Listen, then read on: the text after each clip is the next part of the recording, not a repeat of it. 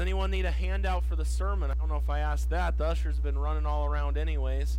And so, Eddie, if you got an extra one, I'll take one in a second so I can have it. And then we will jump right in today to the scripture. Where are we at on time? We're doing good on time. I got plenty of time. 12 pages of notes and 40 minutes to get through the message. So last Sunday was only six pages of notes and 40 minutes. So we'll see if I can double that in and be in good shape. Before we start the message today, I want to pass around a sign up sheet, one last one. This one, there's three different papers here, and I want to encourage you. No one has to do this, but I would encourage you, and some of you might already have a way you do it. If you have a way you do it, I don't want to ruin the way you do it. But I believe that it's very important. I'm going to talk about towards the end of the message today. It is very important for a Christian to read God's Word. I got one amen there. I'm going to say it one more time. I believe it is very important for God's people to read God's Word. You cannot grow as a Christian without being in the Word of God. You will never grow. And I want you to think, look, think back over this past year. How have you done when it comes to the Word of God? Have you been in it? Have you studied it? What are the issues there? Where are you at with your life? You hear that little buzzing there? Did you mute the guitar? And it's still buzzing? It's the new speakers. The new speakers are having fun. They're still learning their way around. That'll be okay. What you do is if they decide to still keep buzzing, since they have the amplifier built in so my son can't mess them up again, you just go to the speaker and you turn it down a little bit, and then you don't have to worry about it. But the sound man can't do that from the back.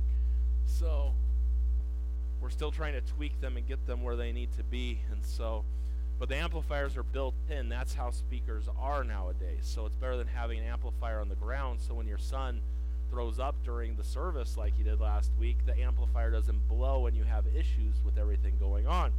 And so, but as I was saying, the Word of God is very important in the life of a Christian. And so I've got three different sign up sheets here. I would encourage you, you don't have to, you do what you want to do.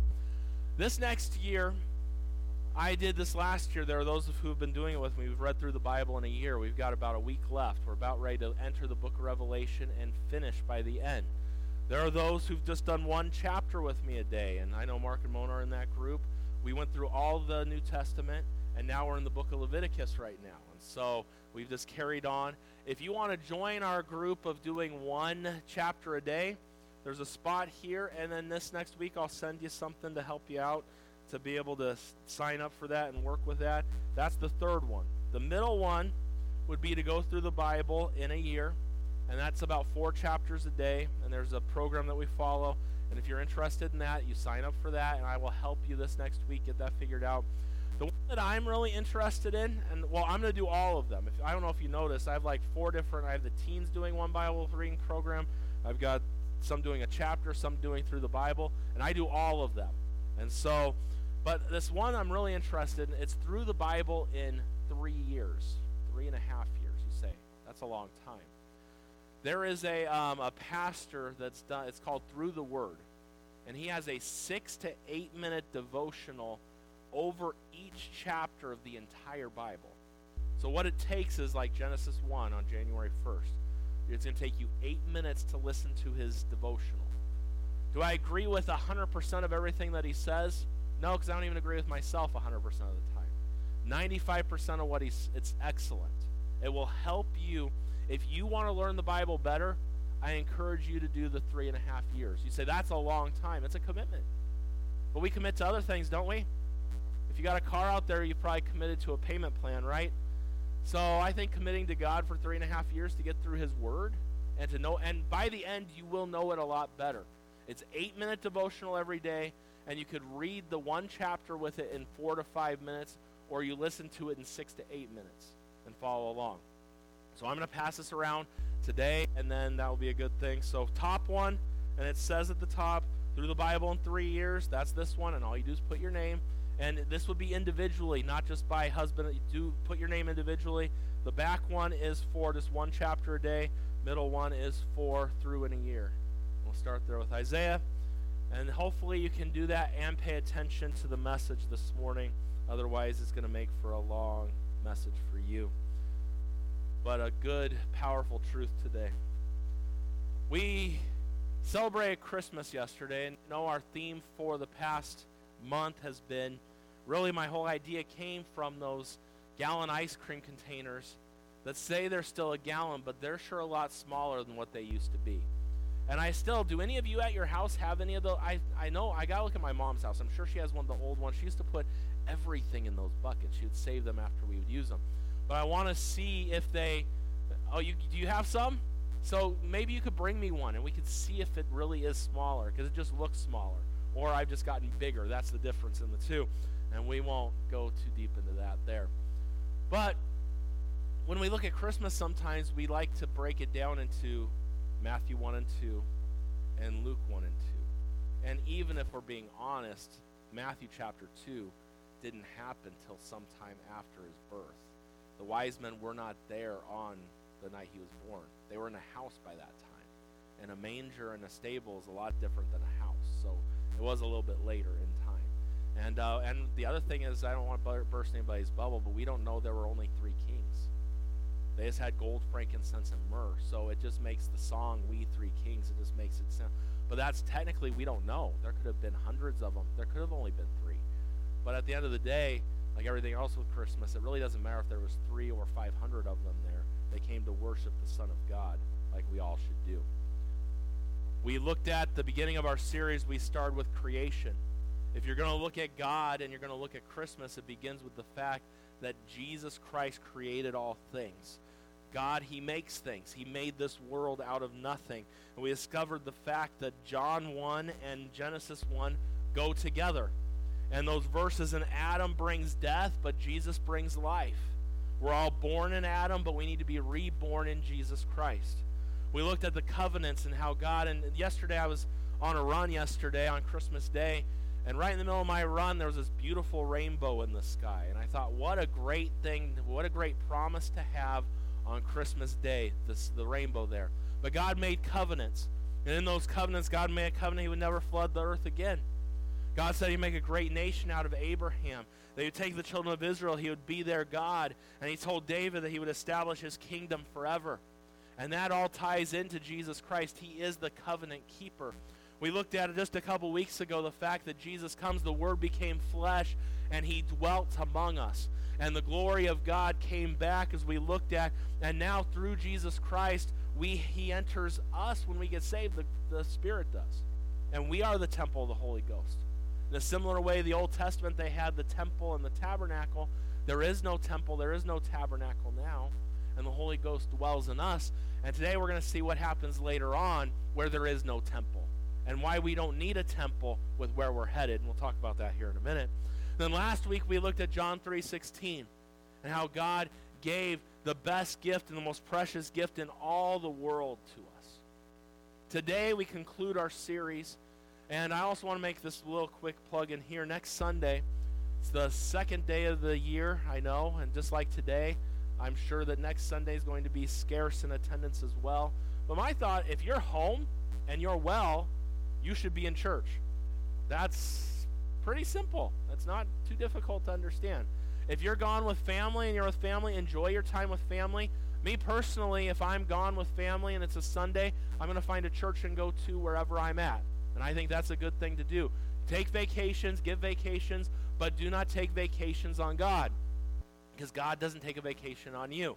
And we'll leave that one there, and that's all good. But next Sunday morning, before we get back, the following Sunday, January 9th, we're getting back to our series in the book of Mark, which is going to usher in our theme for the year, which we'll get to in two weeks. But next Sunday, my message, There Will Be No Notes, is a very personal testimony that's actually looking at it and thinking on the past couple weeks. It's going to be probably one of the hardest messages I've ever preached. Not hard for you to listen to, hard for me to spill out of myself because there's a personal testimony in the middle of it. And so, but I would encourage you next Sunday. It could be a help to you in many areas in your life, like it's been to my life. And we'll look at that next Sunday. As we look at our passage today, we get to the end, the consummation. God reigns.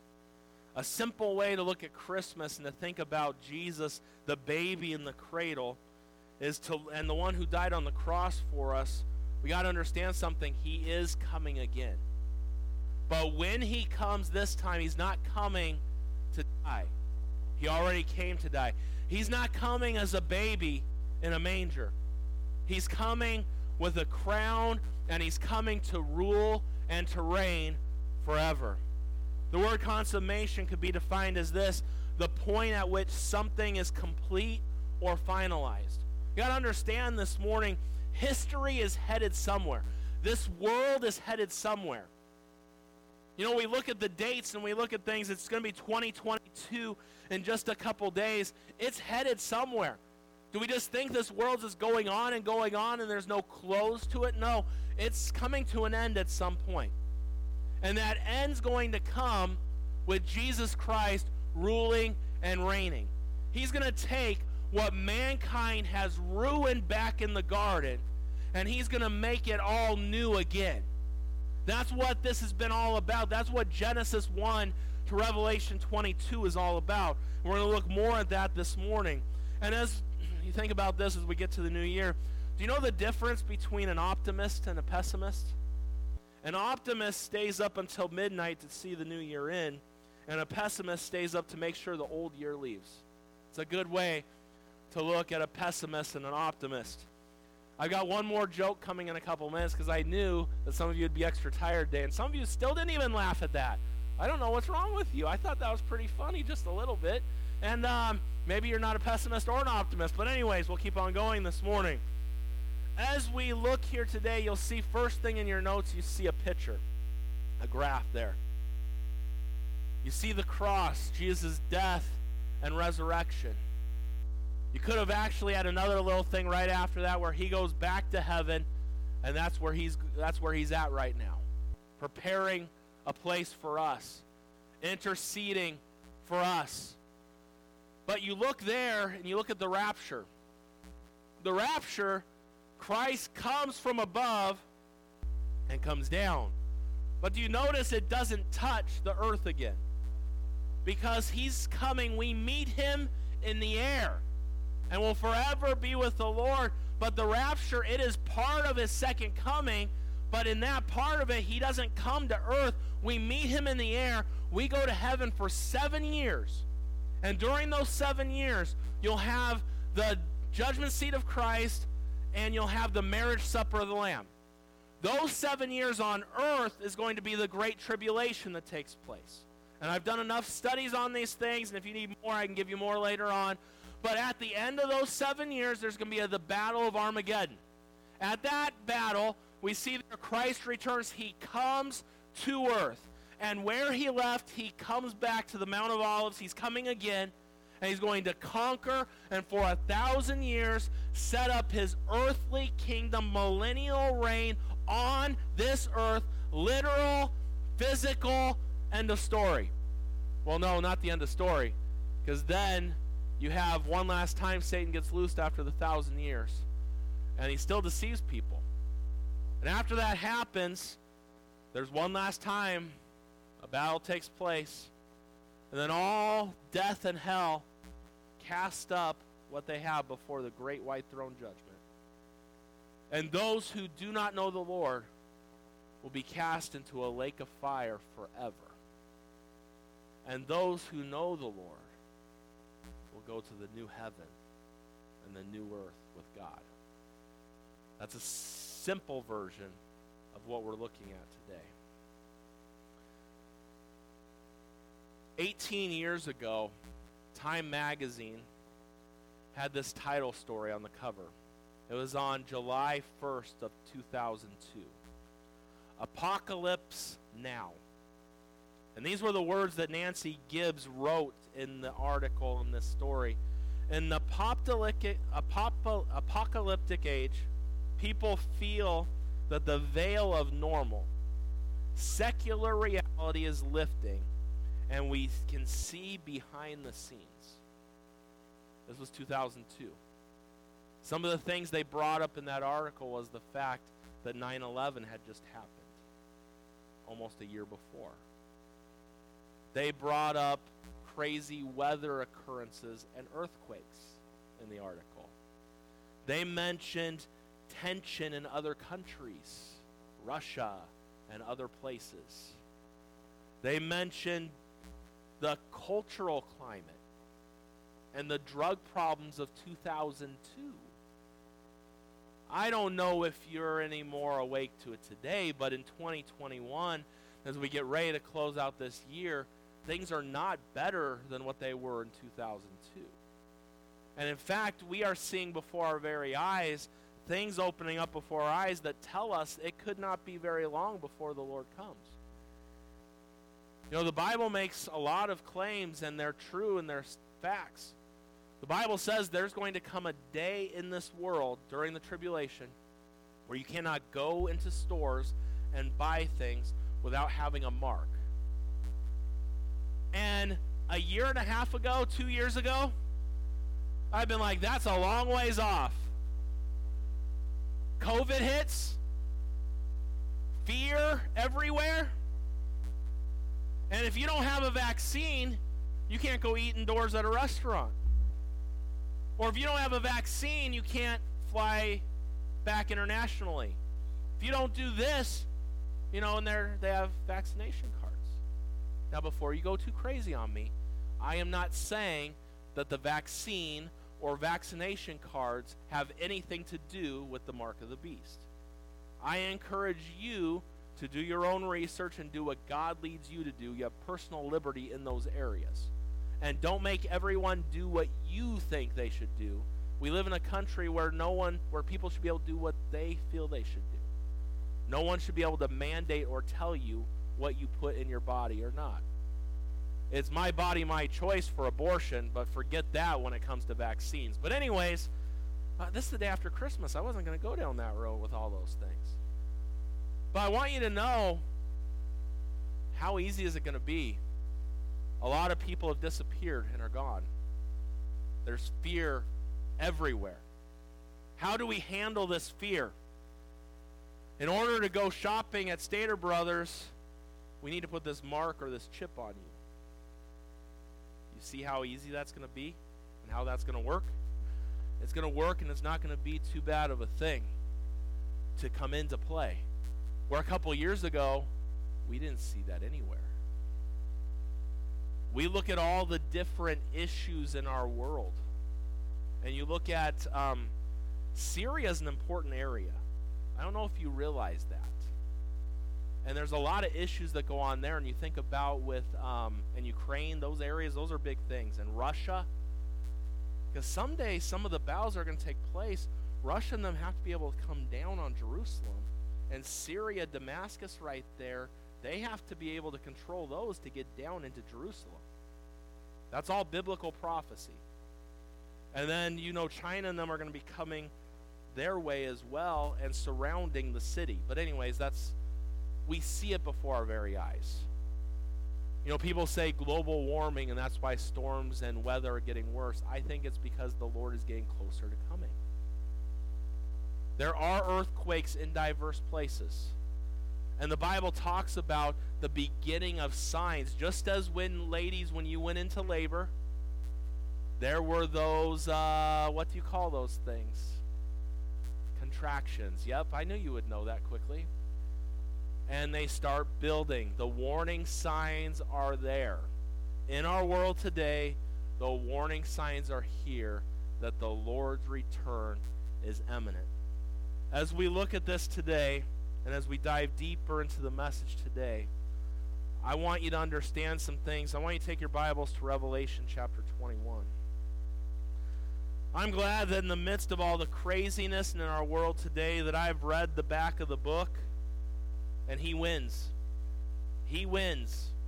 Yeah, you look at our world, it doesn't seem like it in our world today, but I've read the back, he wins. And that's the day that we're looking forward to and we look at the scripture and we look at Revelation 21, 22, we're going to look at several verses here in just a minute.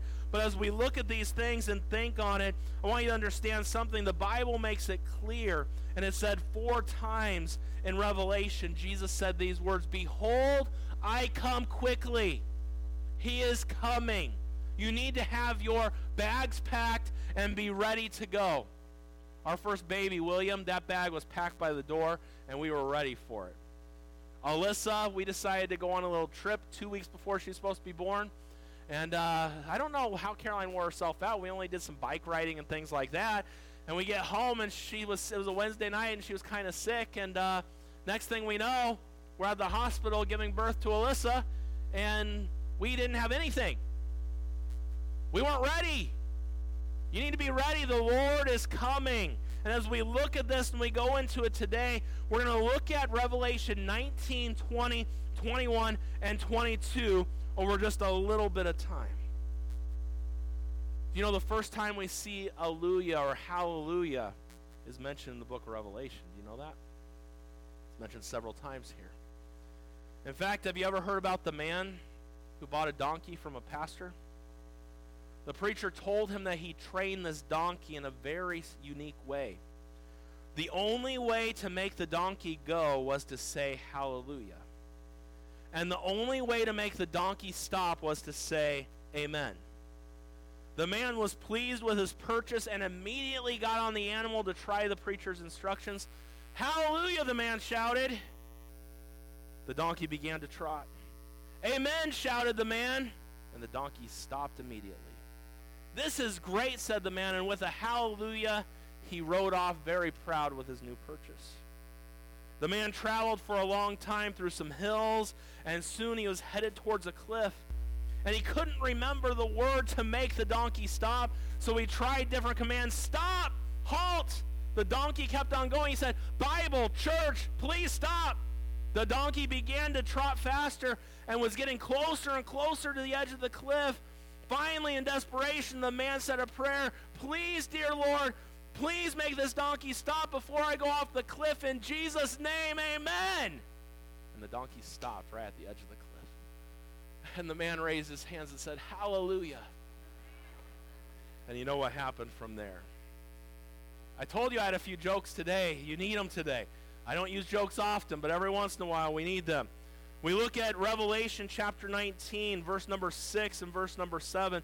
The Bible says, um, And I heard, as it were, the voice of a great multitude and the voice of many waters, and as the voice of the mighty thundering, saying, Alleluia, for the Lord God omnipotent reigneth. Let us be glad and rejoice and give honor to him, for the marriage of the Lamb is come, and his wife hath made herself ready. We see the Lord's going to reign. Verse 11 tells us, And I saw heaven open, and behold, a white horse. And you know, back in Revelation chapter 6, there's a white horse that comes on the scene during the tribulation time. And that white horse in Revelation chapter 6 is not with the one who's on this white horse. It's the Antichrist, is who it is in chapter 6. But this time in chapter 19, we see he rides on a white horse, and the scripture tells us here and he that sat upon him was called faithful and true, and in righteousness he doth judge and make war. His eyes were as flame of fire. This is not the same as the baby being born in a manger, is it? This isn't the same as the man hanging on a cross, dying for the sins of the world. It says his eyes were as flames of fire, and on his head were many crowns, and he had a name written which no man knew but he himself, and he was clothed with a vesture dipped in blood, and his name is called the Word of God. Verse 15 it says, And out of his mouth goeth a sharp sword, that it should, that with it he should smite the nations, and he shall rule them with the rod of iron. And he treadeth the winepress of the fierceness and wrath of Almighty God. And he had on his vesture and on his thigh a name written, King of Kings and Lord of Lords. Whew, that's our Jesus right there.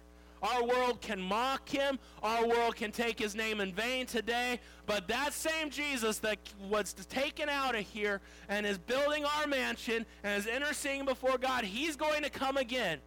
And when he comes, the world is not going to be ready for what they see when he comes. When he comes, he's going to come to rule and to reign. And for a thousand years, chapter number 20, we see the fact that Satan is bound in chains. And for a thousand years, the Lord will rule over this world, which has to happen.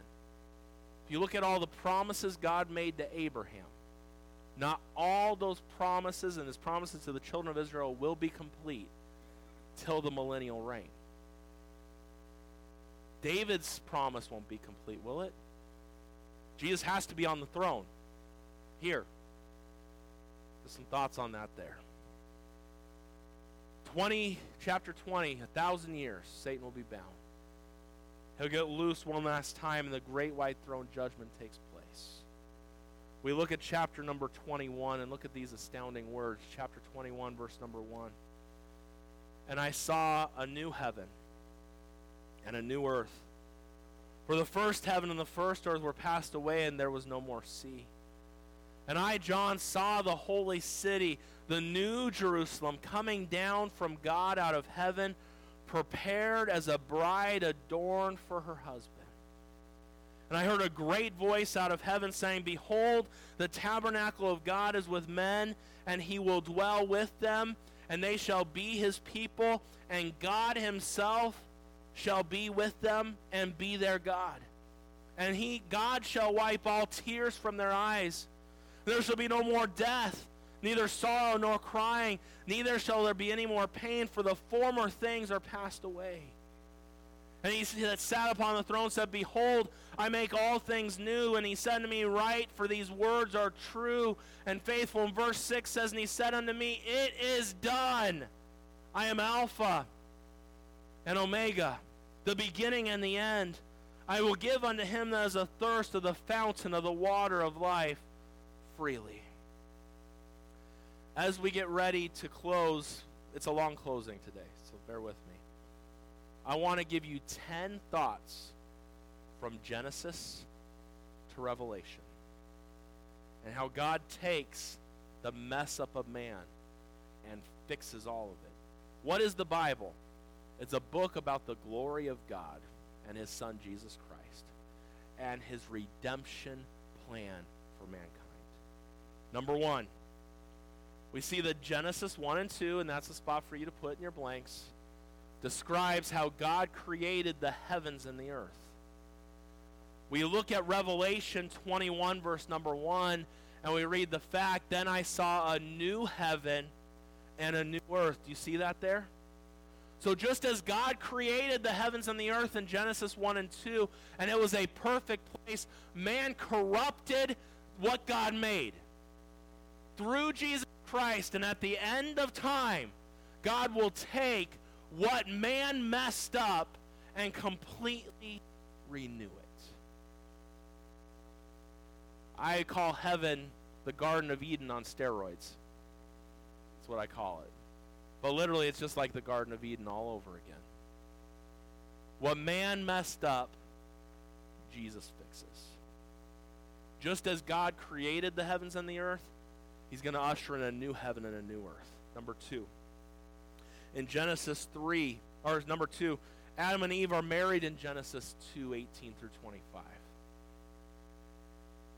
And then we read again in Revelation 19 7 about the marriage supper of the Lamb. Who does the groom? Who's the groom? Jesus is the groom. Who's the bride? His church. And you know, at that wedding, it's not going to be about the bride. Weddings here on earth, it's all about the bride. And I like that. I like that, especially, you know, when my wife walked in the door, I'll never forget when I saw her, when they opened those doors. What a special moment that was for me. But in heaven, it's going to be all about Jesus, the groom, the one who paid the price so we, his bride, could be with him forever. But you see, the Bible begins with God creating the heavens and the earth, and then he ushers in a new heaven and a new earth. We see in Genesis, God created marriage with Adam and Eve. We see in the book of Revelation, we see a new marriage between Jesus and his church. Number three, the end of Genesis 3 ends with the tree of life being guarded by cherubims with flaming swords. You know, you think about this. Do you know why Adam and Eve were kicked out of the garden? Because God loved them. That's why they were kicked out of the garden. Like, hold it. You're saying God loved them and that's why he kicked them out of the garden? Yes. What would have happened if they ate the tree of life in their sin? What would have happened? mankind couldn't be fixed. Had been settled. God had to keep them away from that tree. That's why God protected that tree. But then we look in Revelation 22 2, and we see that this tree now, the leaves of the tree were the healing of the nations. It's amazing how sin could ruin the effectiveness of that tree and how Jesus fixed it all. And that tree, the leaves, were the healing of the nations. Number four. In Genesis 2:10, there's a river that flowed out of Eden. In Revelation 22, verse number 1, the Bible says, And he showed me a pure river of water of life, clear as crystal, proceeding out of the throne of God and of the Lamb. You see the similarities? Are you seeing these from Genesis to Revelation? We're only on number four. We still got six to go. Are you ready? Number five. In Genesis 3 8, we see that God walked in the Garden of Eden. And we look at Revelation 21 3 and look at what it says there. And I heard a great voice out of heaven saying, Behold, the tabernacle of God is with men, and he will dwell with them, and they shall be his people, and God himself shall be with them and be their God. Okay, remember we've studied it. The Old Testament, Adam, God walked with Adam in the garden. Man messed up. See, later on, God gave them the tabernacle. And the tabernacle, only the high priest and only certain people could go into that certain part. And so the tabernacle was with them for a long time. Then God gave them the temple. And then we see later on that the temple, because their rebellion, God's glory departs from there. And later on, we see today that today the temple of the Holy Ghost is us. Because in this world, this world's a crazy place. It's a wicked place. And in a wicked place, God has to have somewhere clean to dwell. That's why he can dwell in a believer, not because you're clean and because we mess up all the time, but because the righteousness of Jesus Christ. But when we talk about that, we think about the fact that in heaven, it's perfect. And God, there's no need for a tabernacle. There's no place to hold God or keep him in. He's everywhere. You know, you could take the streets of gold from heaven, you could take the mansions away. Just the fact that Jesus is there and with us everywhere means all the difference. Number six. We see as a result of Adam's sin, God pronounced a curse. And God cursed this earth, didn't he? Am I right about that? Genesis 3 17 to 19. The Bible tells us in Revelation chapter 22, verse number 3, it says, And there shall be no more curse. So the curse that was placed in the book of beginnings is gone in the book of Revelation because of Jesus Christ and what he did between Genesis and Revelation. Number 7. Genesis 3:19 tells us that death separation and suffering are in this world because of sin. And God tells us in Revelation 21 4 that God will wipe all tears from their eyes. Hey, in heaven, there will be no more death. You're not going to lose a loved one again in heaven. Hey, there's going to be no more sorrowing in heaven. There's going to be no crying. Those of you that live in constant pain, there will be no more pain. All of that has been passed away. But do you see how sin brought in all those things? And because of Jesus Christ, he ushers all those things away. Number eight. In the Old Testament, the temple of God was the focal point of worship where God's glory was on display. In 2 Chronicles 5, verse 14. We've read and we studied three weeks ago how God's glory departed from the temple in Ezekiel chapter number 10. In Jesus Christ, God tabernacled with us. But look at what Revelation 21 22 says. And I saw no temple therein, for the Lord God Almighty and the Lamb are the temple of it. You know what's going to be neat? In the Old Testament, in those days, they had to go to a place to worship. Because of the Lord and what He's done, you don't have to go to a specific place. You can worship Him in spirit and in truth anywhere. But in heaven, there is no more temple because He's with us. God, Jesus, the Lamb. How precious that's going to be. Number nine. In Genesis 22, verse 9 through 14, God provided a ram for a substitute sacrifice for Isaac. In the Passover, it was the blood of a lamb that caused um, the angel of death to pass over the people. And in John 129, the Bible tells us that behold the Lamb of God which takes away the sins of the world. And those verses are off up there. I looked at my notes and my they were not quite like they were supposed to be. But as we look at it and when we think about it, God had a sacrifice that had to be made with Abraham. Jesus was our sacrificial lamb. There is no more sacrifice. You know, as we get closer to the third, as we get closer to the Lord's return, the other thing that has to happen is the third temple's got to be built. The temple will be here. And in fact, you go to Jerusalem and things, all the furniture is already made and it's ready for the temple. Why are the Jews going to build a third temple? Because they feel like they got to start sacrificing again. But it's an amazing thing to me. I was uh, a man from our church the other day was kind of arguing with me about my sermon last Sunday night about how God was talking about you know how Nero was in charge then and how God wants us to submit to authorities. He's like, I don't believe that. But anyways, that's another story, another time. That's fine. But it's an amazing thing that God used him to tear down the temple. Why was the temple torn down? Because it wasn't needed. They didn't need the temple anymore. They don't need the temple today. The ultimate sacrifice has been paid. But they're going to build a third temple and go back to animal sacrificing. That all plays into the end, and that's where you're going to have the abomination of desolation and the Antichrist in the midst of the temple claiming to be God when the sacrifice already been paid and done. Why was the temple destroyed? They didn't need it anymore. God's Lamb took care of all those things. And number 10, we see the glory of God is the theme of the entire Bible. From the beginning to the end. In the beginning, God. That's where it begins. Isaiah 42 8 says, I am the Lord, that is my name, and my glory will I not give to another, neither my praise to graven images.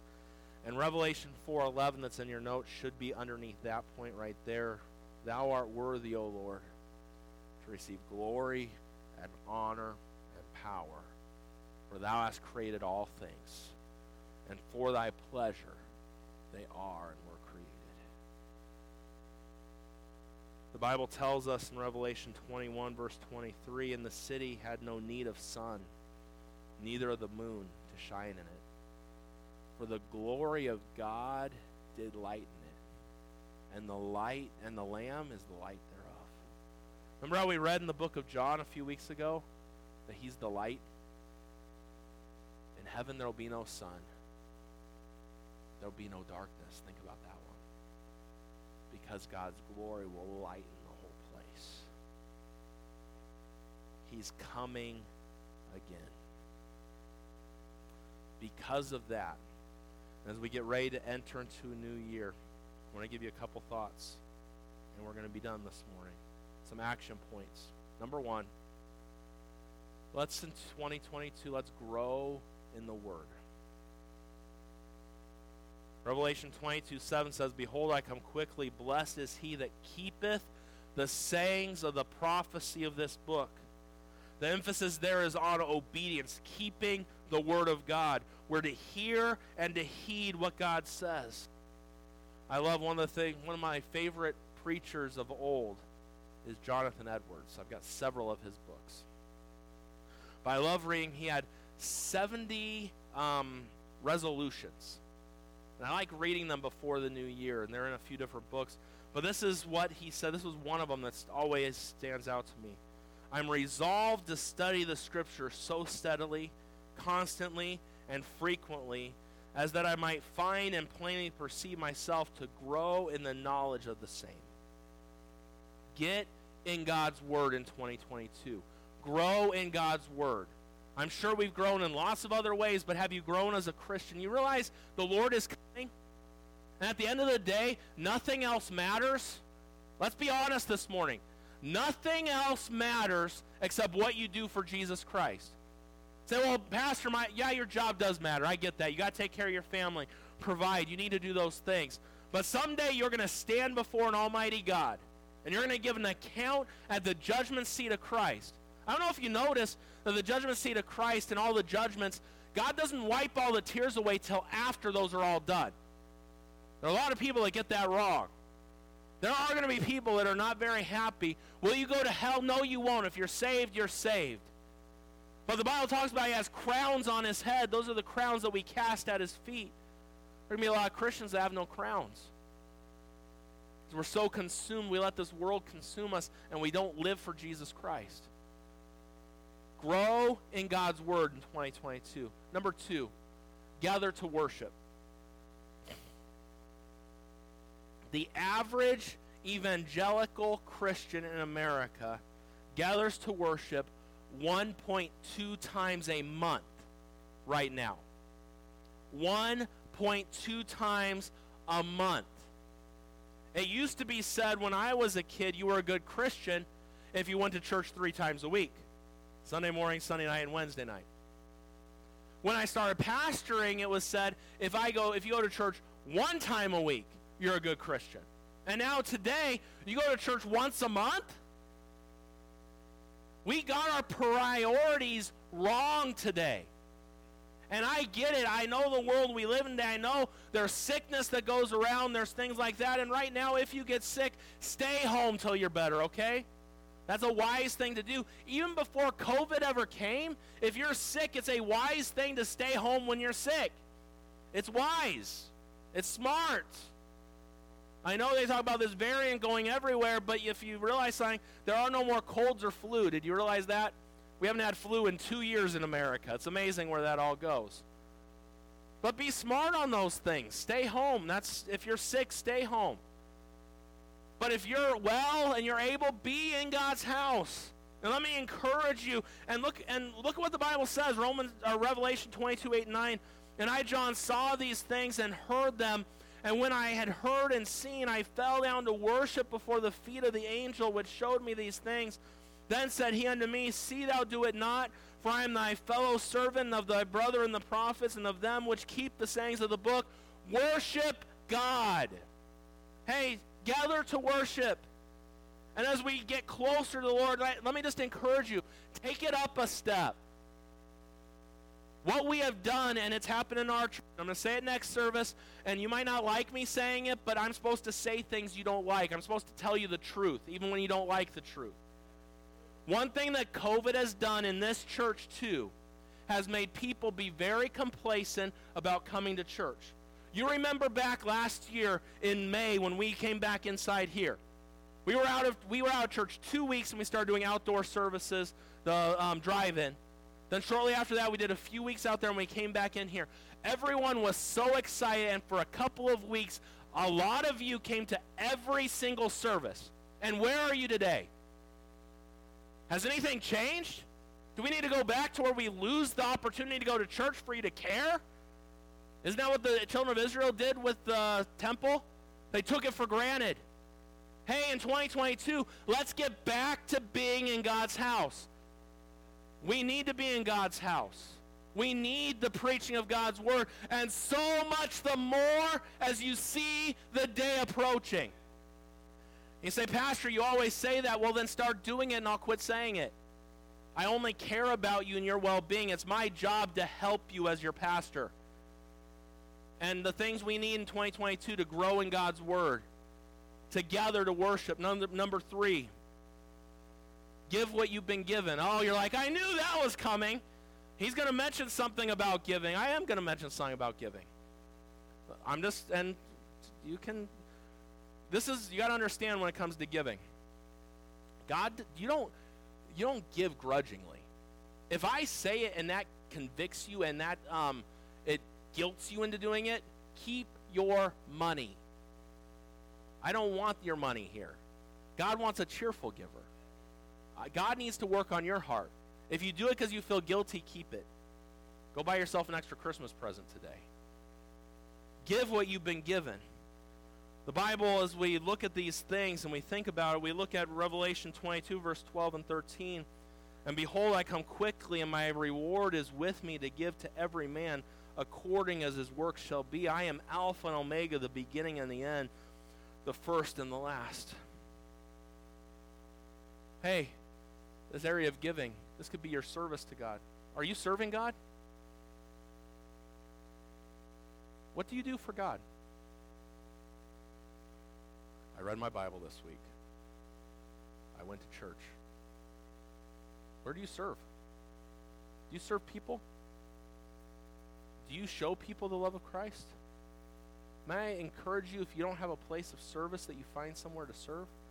Pastor, our church is small. There's nowhere to serve. Oh, there's plenty of places to serve. give you an example. Just the other night, after the um, candlelight service, this auditorium was a pigsty. Cookies, other things, it was a pigsty in here. Say, I don't have any place to serve. You could have picked up a vacuum real quick and helped clean. Someone cleaned. It's clean this morning, right? There's something that could be done. There's trash cans that could be emptied. There's lots of things. There's a baptistry I filled up last night. There was cords I ran to a sound system at 9 o'clock last night. There's stuff. If you want something to do, there's something to do. Find an area of service and serve the Lord. Step up your giving. Give to God. You will never outgive God, and you can never give God enough. This past month, God has brought into our church more money than He's ever give, given to us in one month. But I want you to understand something. Of the money that came in from our church family, we met budget. Everything extra came from outside sources. I praise God for those outside sources. But it also shames me that we, it's all of us because we're, we're a church family, we're a body. We shouldn't need outside sources to take care of this place. God has given all of us, including myself, enough to take care of this place and to flourish. And when God's people could get a hold of that, great things could really happen. But at the end of the day, it was the beginning of December, and I told God, I was a little frank with him. I said, It's your church. We're running up short. I don't see it getting any better anytime soon. It's your church. Take care of it then. That was my words. Russ prayed the same thing, and God did. But it should be all of us doing it. Praise God for the outside sources. Let's step up your giving. Let's be faithful to God. Number four, and lastly, we need to go with the gospel. The theme for 2022 is right before your very eyes the gospel. You know what? One thing COVID has done too has taken away a lot of our witness. We plan all of our Saturdays out to do family things, and family things are good. But the gospel matters. It matters. The gospel matters. You know, our world, a vaccine matters right now, right? That's what the world's pushing. And they're pushing it all over the place. There's social media ads about it all the time. They're even talking about how with this variant, if you have the vaccine, it's not as bad if you get it. But all the people with the vaccine are the ones getting it. And there's other people getting it too. But why don't Christians push the gospel? It's 100% effective, 100% of the time. It never fails. He's not, God's never lost one with the gospel. If you notice on your calendar there, there's one week a month. I'm going to go out every week. But I'm at least going to try and push and see if we can get people to go one time a month. Once a month. The gospel. Should be doing it every day. Should be taking gospel tracts and sharing it with people. Because the Lord is coming. He's coming soon. Are you ready for that day? I saw this little thing and I thought I'd close with this because some of you aren't happy with me after what I just preached, anyways. But I don't really care if you're happy or not. I preach what he tells me to say. And if it's Bible, I'm going to do it. Twas the night before Jesus came, and all through the house, not a creature was praying, not one in the house. The Bible was laid on the shelf without care, in hope that Jesus would not come there. The children were dressing to crawl into bed, not once ever kneeling or bowing a head. And mom in her rocker with baby on her lap was watching the late show while I took a nap. When out of the east there rose such a clatter, I sprang to my feet to see what was the matter. Away to the window I flew with like a flash, tore open the shutters, threw, op- threw up the sash. When what to my wondering eyes should appear, but angels proclaiming that Jesus was here, was a light like the sun, sending forth a bright ray. I knew in a moment this must be the day. The, the light of his face made me cover my head. It was Jesus returning just like he said. And though I possessed worldly wisdom and wealth, I cried when I saw him in spite of myself. In the book of life which he held in his hand was written the name of every saved man. He spoke not a word as he searched for my name. When he said, It is not here, my head hung in shame. The people whose names had been written with love, he gathered to take to his Father above. With those who were ready, he rose without a sound, while all the rest were standing around. I fell to my knees, but it was too late. I had waited too long and thus sealed my fate. I stood and cried as they rose out of sight. If only I had been ready tonight. If you're here this morning and you don't know Jesus Christ as your Savior, you are playing with fire. You do not know when your last breath will be. The Lord is coming again. Accidents happen in this world. Are you ready to meet your Maker?